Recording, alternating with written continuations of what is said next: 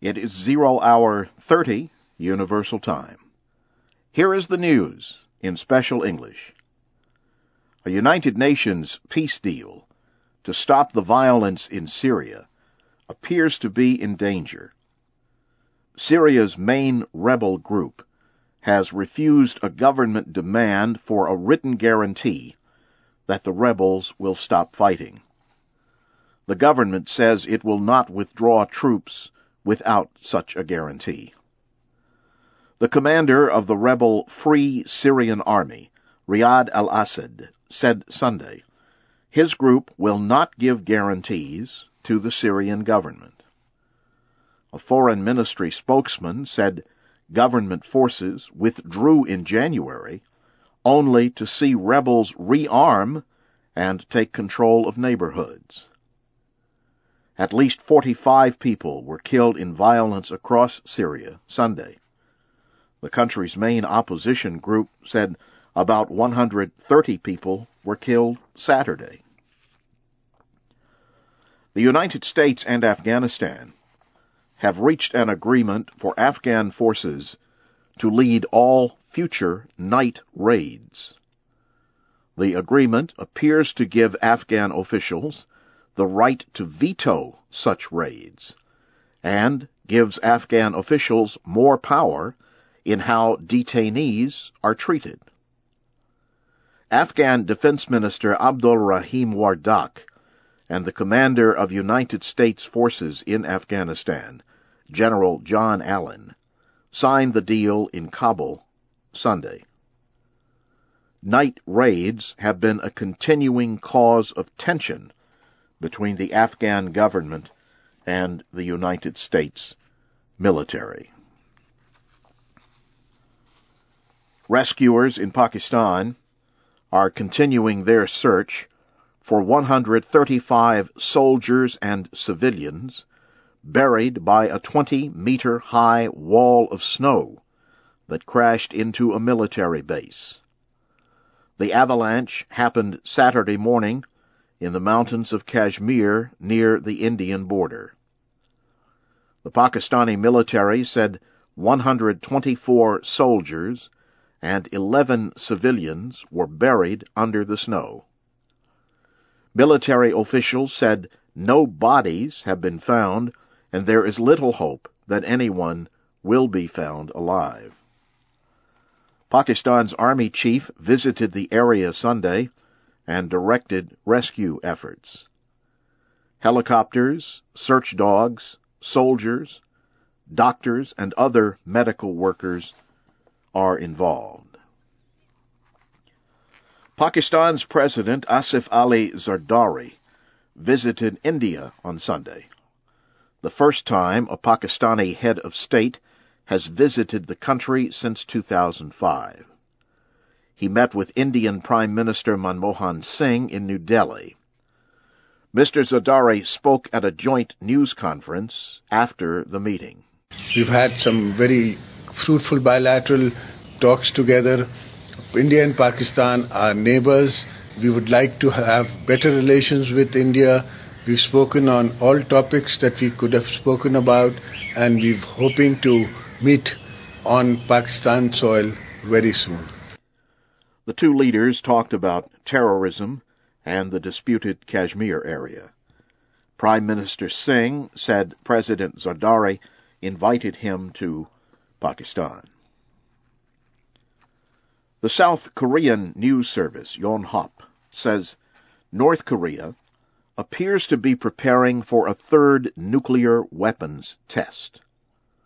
Yonhap reports an unidentified person as saying, Satellite pictures show workers digging a new underground test area at the Punggye Nuclear Test Center.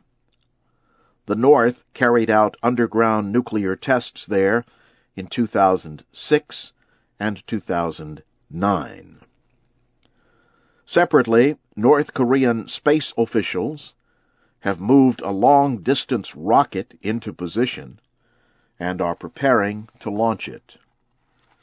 North Korean officials told foreign news reporters about the preparations taking place at the Sohae satellite station. Last month, North Korea announced plans to launch a long-distance rocket in April. It says it is trying to launch a weather satellite. Other countries say it is testing a delivery system for a nuclear weapon. You are listening to the news in VOA Special English. Officials in Nigeria say a bomb explosion killed at least 20 people in the northern city of Kaduna. Others were badly wounded. A witness says the explosion Sunday took place near a church as many people were preparing to go to services for the Christian holy day of Easter. There has been no immediate claim of responsibility. The explosion comes after foreign diplomats warned of possible attacks on one of the major Christian observances of the year. Rwanda marked the anniversary of the 1994 genocide on Sunday. President Paul Kagame lit a fire of remembrance at the Kigali Genocide Memorial. It will burn for 100 days to mark the time when an estimated 800,000 people, mostly ethnic Tutsis and some moderate ethnic Hutus, were killed. Later, thousands gathered at the National Sports Center to remember lost loved ones and to hear Mr. Kagame. He called on countries that hide Rwandans suspected of taking part in the genocide to arrest them.